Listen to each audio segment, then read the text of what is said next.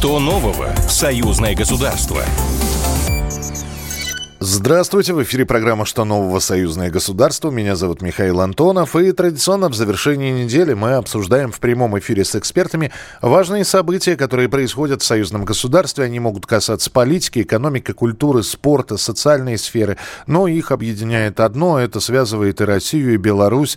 Это все объединено словами «союзное государство». Для начала буквально э, несколькими предложениями о новостях, которые были в течение этой недели. Александр Лукашенко встретился с губернатором Липецкой области Игорем Артамоновым. За последние два года товарооборот между Беларусью и Липецкой областью достиг 330 миллионов долларов. Президент Беларуси встретился с участниками 52-го заседания Совета руководителей органов безопасности и специальных служб государств, участников СНГ. Ну и союзные парламентарии рассмотрели ход подготовки модельного закона об ОСАГО.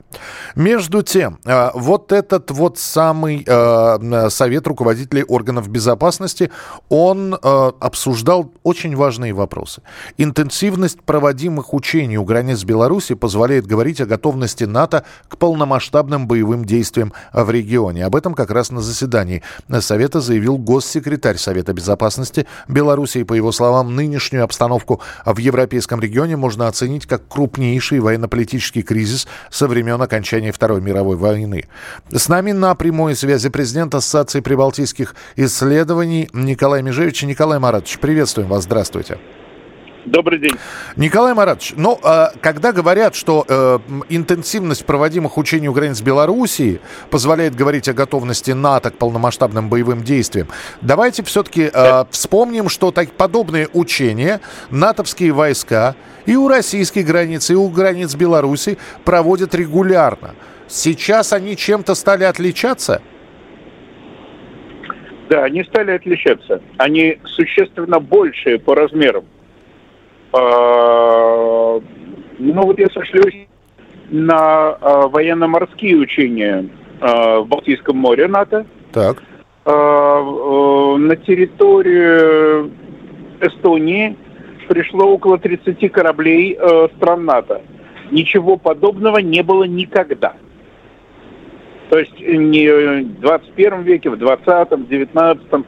То есть такое количество иностранных кораблей – в Таллине или в Ревеле не было ни разу в истории. Угу. И понятно, что это демонстрация и по отношению к нам, и по отношению к Беларуси. Дело в том, что Беларусь окружена э, с двух сторон странами НАТО.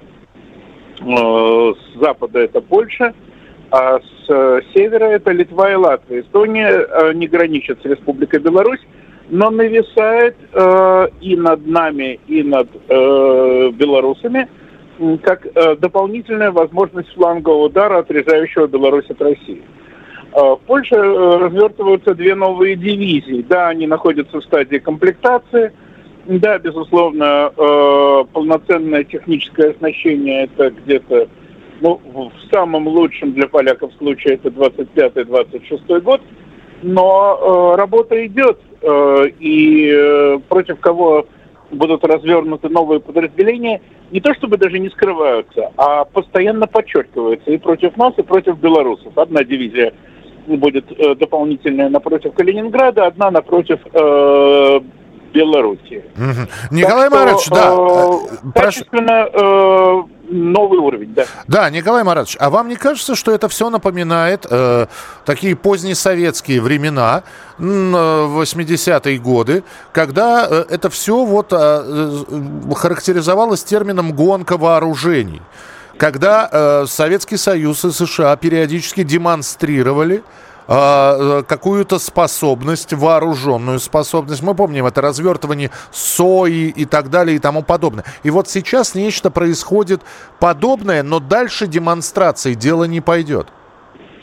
Нет, мне не кажется, что что-то повторяющееся э, в данном случае есть. Э, холодная война потому и ничем горячим не закончилась, что стороны прекрасно понимали то, что они равны по силе, и что э, развязывание полноценного конфликта в обычных или в ядерном э, э, формате э, будет одинаково губительно. Сегодня наши противники уверены в том, что они могут победить.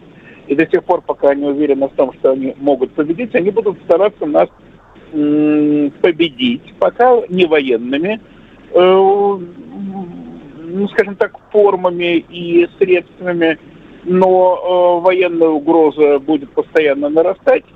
И, в принципе, э, доктринальные положения НАТО, которые всегда были ориентированы на войну с нами, просто конкретизируются, сдвигаются на восток к новым театрам, к, и таким образом угроза для нас возрастает, а для Соединенных Штатов она не возрастает, да, потому что э, Соединенные Штаты в географическом отношении находятся по-прежнему далеко, и война с ними возможна только в одной форме.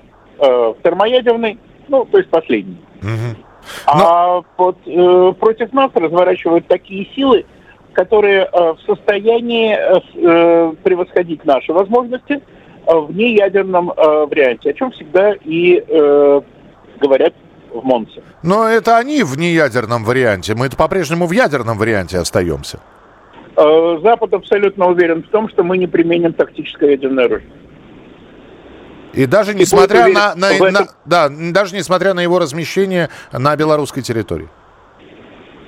Абсолютно точно. Как только э, первый склад э, вооружений на, на Соединенных Штатах Америки на территории Польской Республики, ну, скажем, в Повезе, да, э, будет уничтожен тактической боеголовкой, э, вот после этого они поверят. А пока не поверят. Да, ну, конечно, э, знаете, э, доказывать э, в очередной раз, что оружие есть и оно готово, это такая, конечно, история. Николай Маратович, спасибо большое. Ну, будем следить за развитием событий, и тем более, что на границах, ну, вы слышали все новости, что и на российской границе, учитывая активность обстрелов российских приграничных городов, неспокойно ну и вот провокации на границе союзного государства в отношении Беларуси, они тоже никуда... Пока это такие словесные провокации, нету никаких вооруженных или провокаций действий, но, тем не менее, по-прежнему вот в приграничных районах ситуация остается напряженной, скажем об этом так. Между тем, в Полоцке прошло заседание комиссии парламентского собрания по культуре, науке и образованию. Депутаты обсудили вопросы совместной подготовки кадров высшей квалификации в образовательных и научных учреждениях в целях углубления сотрудничества Беларуси и России в сфере науки и образования парламентарии рекомендовали профильным министерствам создать общую базу данных молодых ученых союзного государства для того, чтобы накапливали знания, передовой опыт, лучшие практики, результаты исследований, все бы, чтобы это находилось в одном месте. И вот что по, по этому поводу сказал заместитель председателя комиссии парламент парламентского собрания по культуре, науке и образованию, э, эксперт из Беларуси Анатолий Счастный.